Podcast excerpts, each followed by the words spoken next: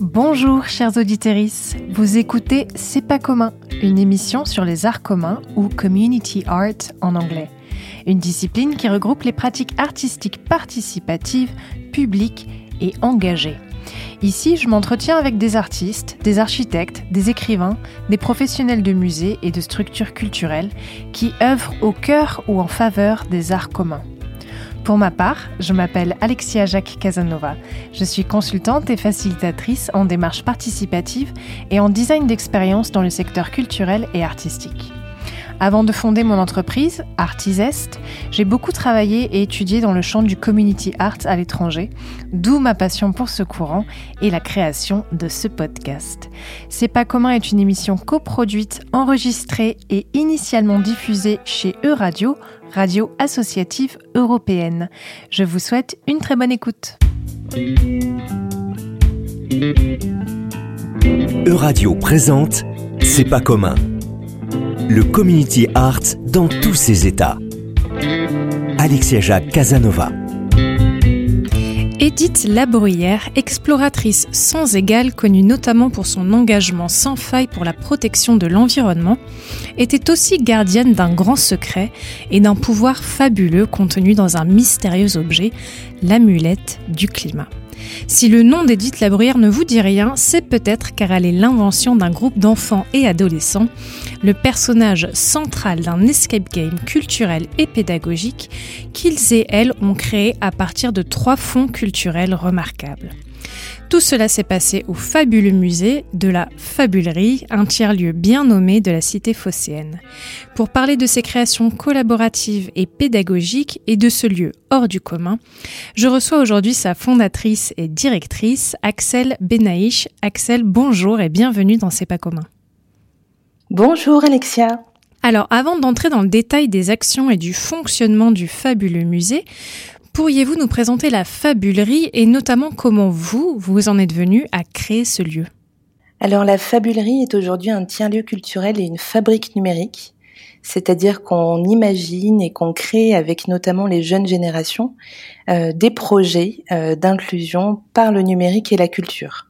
On est situé en plein cœur euh, de ville de Marseille. Euh, on est situé dans un ancien hôtel.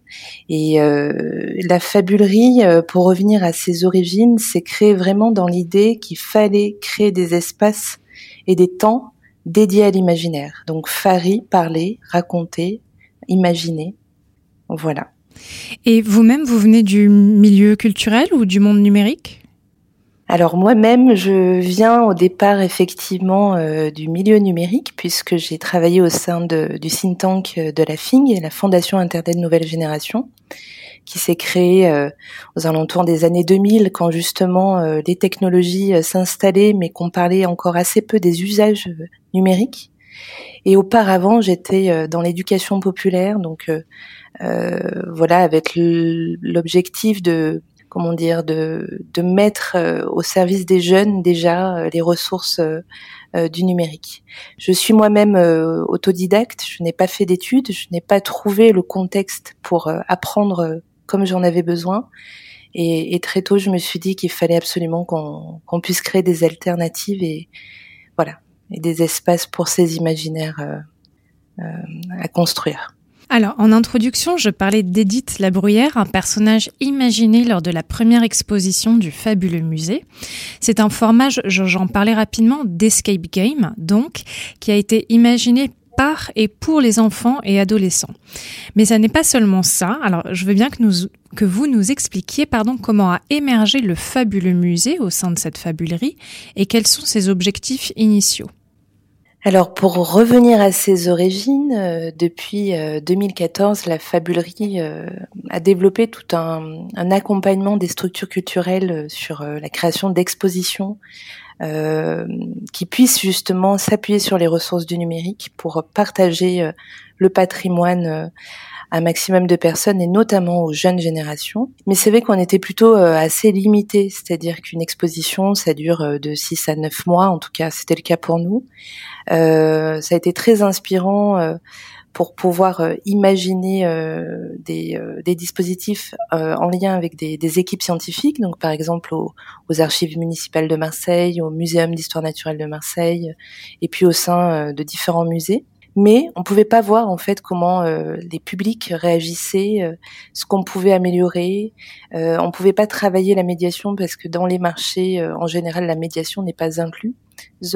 Et du coup, c'était difficile pour nous de d'expérimenter. Et ça fait partie de l'ADN de la fabulerie. Donc, on s'est dit, ben, on va créer un musée laboratoire pour à la fois permettre d'expérimenter, de co-créer avec euh, ce qu'on a envie de voir au musée, euh, bah, de nouvelles formes d'expérience de ces collections. Et en même temps, on va ouvrir les coulisses de, ce musée pour montrer les sciences et techniques, les métiers aussi qui participent à la création de ces expériences euh, culturelles nouvelle génération. Et comment se passe entre guillemets le, recrutement des, des, adolescents qui sont et des enfants? Parce que ça, il me semble que euh, vous accueillez des enfants à partir de, de 5 ans sur, sur certaines expositions ou certains euh, travaux que vous, menez. Donc comment est-ce qu'on les, entre guillemets, on les recrute? Est-ce que ça se fait euh, par le secteur scolaire ou, par d'autres biais? Oui. Alors complètement. Alors il y a déjà les, les, les, jeunes qui ont participé à la création, on va dire, de la version zéro du fabuleux musée qui là ont été mobilisés, euh, donc qui étaient bien plus grands, hein, aux alentours des 13 ans, euh, qui ont été mobilisés par différents biais, notamment avec des partenaires euh, sociaux.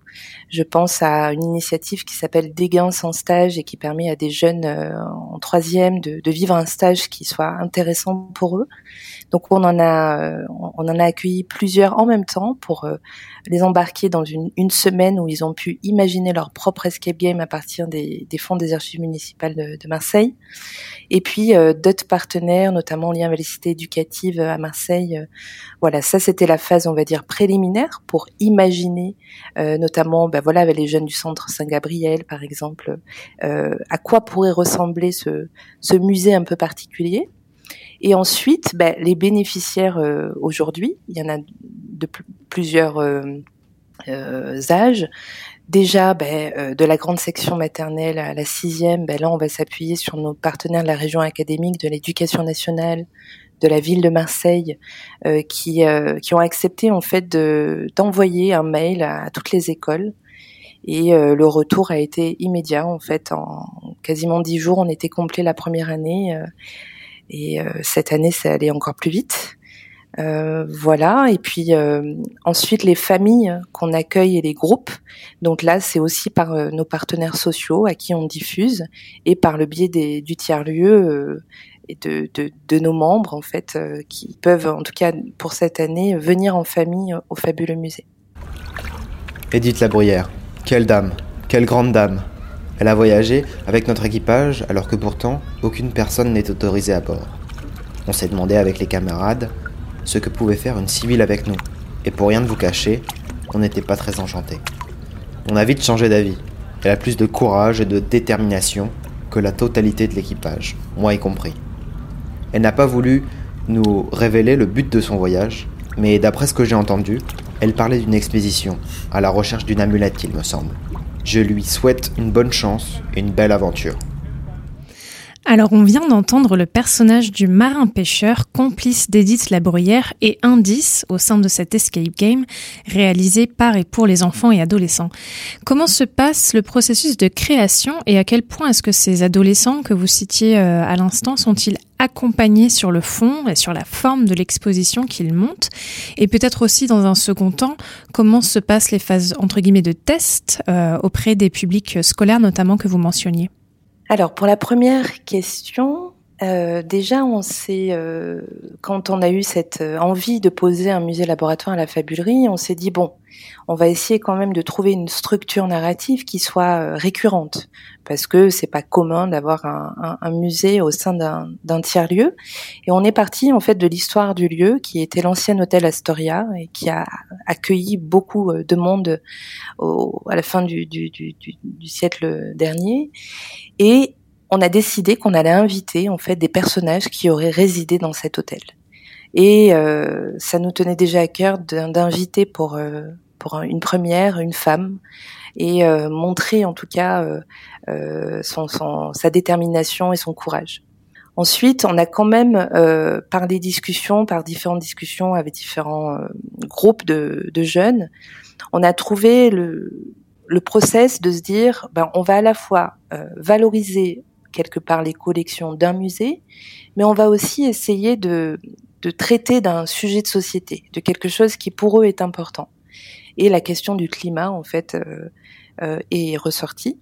Et donc pour la première exposition, on s'est dit, ben, on va inviter une femme qui était engagée sur ces questions climatiques et on va s'appuyer sur les fonds des archives municipales de Marseille et sur un autre fonds qu'on leur a permis de découvrir aussi, euh, euh qui est une Open Biodiversity Library, qui, euh, qui est un fonds international euh, ouvert, qui est magnifique et qui est libre de droit et progressivement, on a rajouté un autre fonds, celui de la DRAC euh, PACA, donc qui s'appelle Patrimage. Voilà. Donc on a eu toutes ces ressources à notre disposition.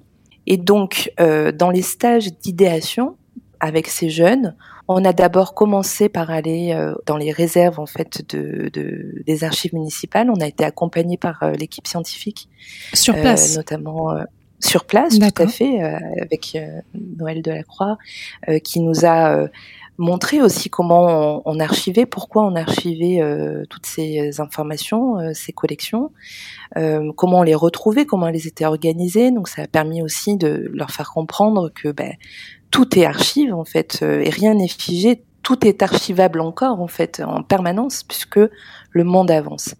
Et donc ils ont pu déjà trouver des choses qui pouvaient correspondre à leur quartier parfois, voilà.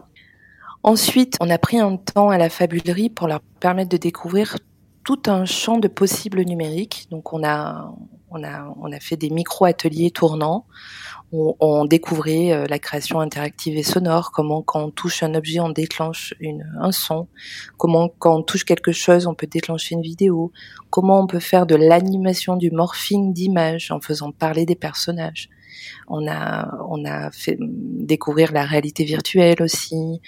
Euh, voilà, tout un tas de, de, possibles sur lesquels ils pouvaient s'appuyer pour euh, ensuite cacher les indices.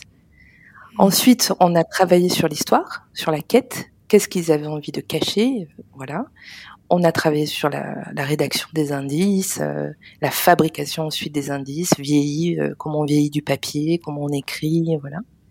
Et, enfin, ils ont euh, aménagé la scénographie de l'escape game et ils ont euh, invité euh, leurs camarades pour et nous aussi on a mobilisé d'autres jeunes et ce sont eux qui ont animé ces séances comme voilà des game masters avec la, caméra 360, le talkie-walkie pour guider les équipes à l'intérieur. Oui, et d'ailleurs, il y a une vidéo sur votre compte YouTube qui retrace en deux minutes, je crois, tout ce, tout ce processus et que je conseille à, à tous nos auditeuristes d'aller regarder. En termes de, de temps, combien de temps ça a pris tout, tout ce, ce processus que vous venez de nous décrire? Alors, le processus avec les jeunes pour co-imaginer, on va dire, les racines du musée, euh, c'était quatre stages d'une semaine. Donc c'était très court. Mhm. Mais euh, auparavant, pour revenir quelques années en arrière très rapidement, euh, on a eu la chance d'avoir les clés du musée Borelli, le musée Château Borelli à Marseille, puisque la, la, conservatrice nous avait fait confiance à l'époque. Et pendant neuf mois, en fait, on avait pu imaginer et expérimenter des prototypes en vidéo comme euh, du, du vidéo fiction avec des avec des jeunes aussi pour imaginer neuf scénarios du musée de demain. Et donc ça a aussi participé à, à nourrir les réflexions ensuite de l'équipe, euh, on va dire professionnelle, qui a pris le relais. Alors, le fabuleux musée vient d'ouvrir une, une, nouvelle exposition, donc en, en, avril dernier, intitulée Vivante. En quoi cette édition se démarque-t-elle de la précédente? Alors cette édition, forcément, elle a évolué puisqu'on prend en compte, c'est bien l'idée hein, d'un musée laboratoire, on prend en compte tous les retours qu'il y a eu euh, sur la première édition. Et le retour le plus important qui nous a assez frappé, euh, c'était euh, la, la, frustration en fait de beaucoup d'enseignants de ne pas pouvoir en fait venir se déplacer au fabuleux musée parce que des contraintes de mobilité, on est sur des, des, âges aussi parfois qui sont petits, donc le temps de venir et de repartir, ben, on peut pas vivre l'expérience. Des publics aussi en, en, en mobilité, euh, comment dire, compliquée. Euh, voilà, certains enfants font en fauteuil roulant ou avec des troubles de l'attention ou prendre simplement les transports est compliqué. Et du coup, ben là, on a, on a, on a dit au secours, on a contacté la, la région académique notamment, et, et, on a essayé de construire avec eux une forme itinérante dès le départ. On a pensé ce fabuleux musée de cette exposition vivante, euh, à la fois sédentaire, de façon immersive, interactive, comme la première édition, mais aussi de façon itinérante, avec l'idée d'expérimenter cette itinérance en se disant est-ce que finalement euh, qu'est-ce qu'on y gagne et qu'est-ce qu'on y perd? Voilà. Et d'ailleurs, dans les retours de l'étude, énormément de positifs. On y gagne euh, ben, forcément le fait de se retrouver au plus près des enfants, d'être intégré dans le projet d'établissement, d'école, euh, de venir à pied au fabuleux musée. Et on y perd pas tant que ça finalement cette dimension immersive. C'est ce dont on avait peur. Et, et finalement, ben, ça, la magie opère quand même. Alors, en plus de, l'exposition sur place et itinérante, vous proposez également d'autres formats de médiation, les ludobox, il me semble, ainsi qu'une microfolie. Est-ce que vous pouvez nous en dire davantage sur ces deux dispositifs? Oui. Alors, l'idée des ludobox, c'est euh, de faire sortir les collections des écrans. De la même façon que le fabuleux musée permet de, rendre presque physique euh, ces collections, on avait envie de trouver un format en fait qui puisse s'adresser alors là au plus grand nombre, mais aussi euh, rentrer dans les familles, permettre aux enseignants euh, de préparer leur venue ou de poursuivre leur, euh, leur expérience au fabuleux musée. Et donc ces ludobox, en fait, c'est assez simple, c'est une vidéo et un gabarit papier qui permet de faire une activité ludique, créative, à partir des fonds culturels numérisés.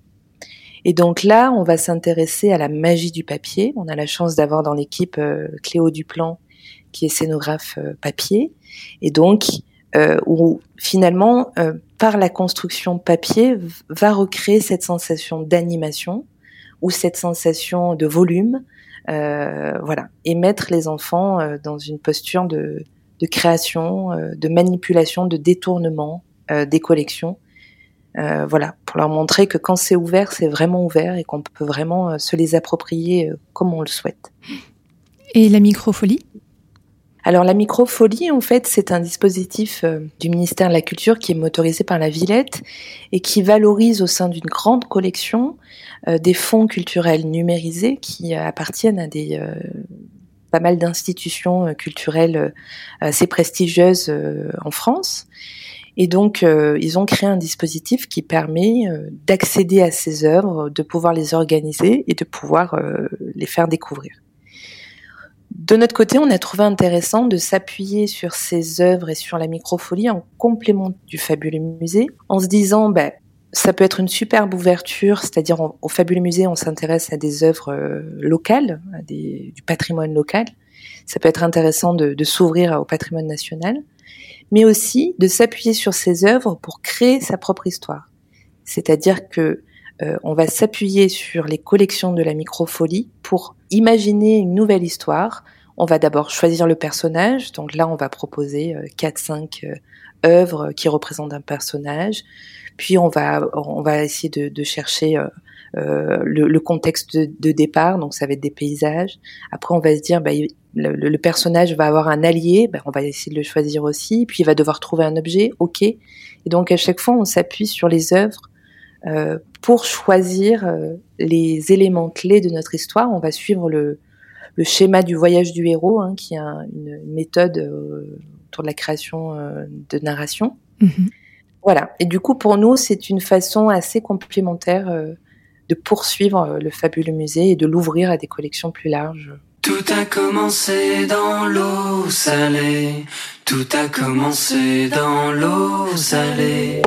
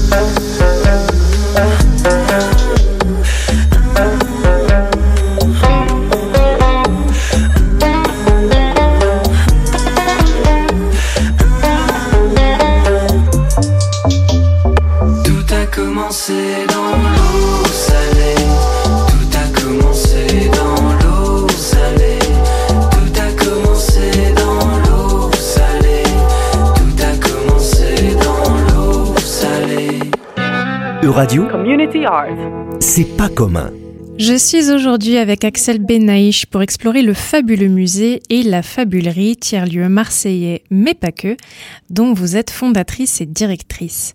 Pour compléter la fabulerie à Marseille, vous avez également ouvert une autre fabulerie, la fabulerie en herbe, qui se situe en territoire rural à Saint-Étienne-Vallée française, une commune dont, je l'avoue, j'ignorais l'existence jusqu'à hier.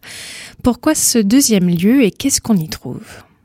Alors, pourquoi ce deuxième lieu Euh, Depuis sa création, la fabulerie euh, navigue en fait euh, souvent aussi en territoire rural? On a un programme qui s'appelle Transfert, F-A-I-R-E, qui est un programme de formation par la pratique, itinérant en zone rurale. Donc déjà, il y avait voilà cette envie, en tout cas, de, travailler la complémentarité ville-campagne et de pouvoir aussi avoir euh, la possibilité d'une part d'avoir des ateliers pour fabriquer nos scénographies euh, là où est le bois, directement à la source, et puis euh, surtout ancrer en fait une fabulerie dans, dans un tout autre contexte et apporter des ressources à la fois liées au Fab Lab, donc avec des machines à commande numérique et des machines traditionnelles autour du bois, pour venir compléter euh, les ressources de, de la vallée française euh, en Cévennes. Et euh, enfin aussi, euh, à la fabulerie, on travaille beaucoup la question du patrimoine matériel, donc tout ce qui est euh, euh, des visuels à plat, des, de l'iconographie, des objets, mais assez peu euh, tout ce qui est patrimoine immatériel, donc euh, les, les contes et légendes, et puis euh, la partie euh, patrimoine naturel. Et le fait de venir euh, s'ancrer dans un territoire rural, c'était aussi pour nous l'occasion de se rapprocher de ce patrimoine-là, qui est très riche en fait en Cévennes, patrimoine oral. Euh, L'Occitan, euh, enfin voilà, a, a tricoté beaucoup d'histoires en fait sur le territoire, et en même temps de, de se plonger euh, en plein cœur d'un parc national, euh, parc national des Cévennes. Voilà. Quels sont vos, vos projets, voire vos rêves pour le, le fabuleux musée? À quoi est-ce qu'on peut s'attendre pour les, les prochaines années? Alors je dirais qu'il y a quatre petits rêves. Euh, Enfin, avant les quatre, peut-être déjà, euh, oui, que, que vraiment euh, ce, cette initiative, elle puisse euh, se multiplier, se partager. Enfin, on fait tout pour, hein, pour qu'elle euh, qu'elle soit ouverte, et qu'elle inspire un maximum aussi d'acteurs. Oui, parce Puisqu'on on est, l'a euh, peut-être pas dit, pardon, mais, mais tout, tout ce que vous créez est, il me semble, en, en open source. Oui, et les fonds qu'on valorise euh, sont en open source, en open content aussi. Et donc, euh, c'est c'est une des premières, je crois, initiatives vraiment euh, marquées sur la question de la valorisation des fonds culturels ouverts. Euh, alors, quatre petits rêves. Le premier, ça serait de pouvoir essaimer euh, l'exposition vivant euh, justement en territoire occitan à échelle du parc national des Cévennes et autour de sa biodiversité. Donc là, le parc nous a mm, signifié son soutien. Maintenant, il va falloir qu'on aille convaincre aussi des partenaires comme la région académique en Occitanie. Mhm. Euh, le, le deuxième petit rêve, ça serait que pour l'année prochaine, on puisse arriver à, à encourager l'ouverture de fonds euh, culturels euh, liés aux beaux-arts, des tableaux de la ville de Marseille, parce qu'on a très envie de travailler autour d'une exposition à la fois centrée sur les fonds des beaux-arts et à la fois centrée sur, sur une notion plus scientifique liée au cerveau et aux émotions Mhm. comment on, on peut voilà croiser ces deux ces deux champs. Euh, on a déjà cet été beaucoup travaillé sur la base de l'exposition au niveau euh, bah, du cerveau. Et euh, voilà, et on aimerait beaucoup le mettre en correspondance et en, immersion euh, avec des collections beaux-arts. Euh, troisième petit rêve, on est en train de travailler avec le MUSEM et puis un partenaire qui s'appelle Natural Solutions et l'École nationale de photographie d'Arles pour créer un outil un peu comme le fabuleux musée à échelle des musées de société et écomusées, puisque euh, dans ces musées, on a un principe de- d'exposition qui s'appelle l'unité écologique. Donc c'est par exemple une salle à manger qu'on va euh, reconstruire de A à Z comme elle était à l'époque, ou un atelier de potier. Et donc là, le numérique peut être hyper intéressant pour créer une forme d'unité écologique dans laquelle on va euh, manipuler ces objets en les faisant s'afficher euh, en fonction du temps et de l'époque là avec un, bouton, les afficher par couleur, par émotion, pouvoir euh, pouvoir créer des scénographies euh, particulière. Voilà, donc on est en train de travailler sur ça et j'aimerais beaucoup beaucoup ça puisse se réaliser parce qu'il y a Enfin voilà, il y a, un vrai enjeu aussi autour des musées de société qui conservent des, objets euh, très très différents, qui vont d'une carriole du 18e à euh, le stylo bic ou à une boîte de McDo, McDonald's. Oui, quoi. oui il y a une grande diversité dans les collections, c'est sûr. Voilà. Et, euh, et il n'y aura jamais assez d'expositions pour valoriser toute la richesse de ce qui se trouve dans les réserves en fait de musées de société et co-musées. Voilà. Et puis dernier petit rêve un petit peu fou, euh, le fait de créer en fait le fabuleux musée itinérant, mais immersif aussi, quand même. Donc on, on, va essayer de voir comment on peut commencer à travailler là-dessus. euh. Très bien. Eh bien, écoutez, je, je vous souhaite que, que, ces quatre rêves se réalisent et se réalisent prochainement. On arrive au terme de cette émission. Je vous remercie infiniment, Axel Benaïch, d'avoir été présente avec nous aujourd'hui. Je rappelle que Vivant Vivante, la nouvelle exposition du fabuleux musée, est donc visible depuis avril et le restera jusqu'en juin 2023 à la Fabulerie à Marseille et vous l'aurez compris, en itinérance. Merci à Léo pour la technique et à Laurent Maréchal pour la programmation musicale. Rendez-vous dans quatre semaines pour une nouvelle découverte dans C'est pas commun.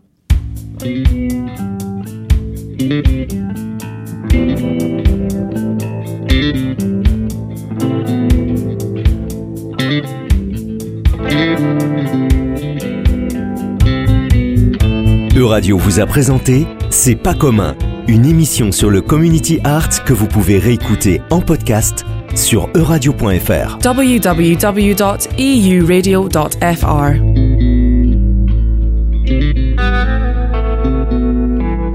Merci d'avoir écouté C'est pas commun.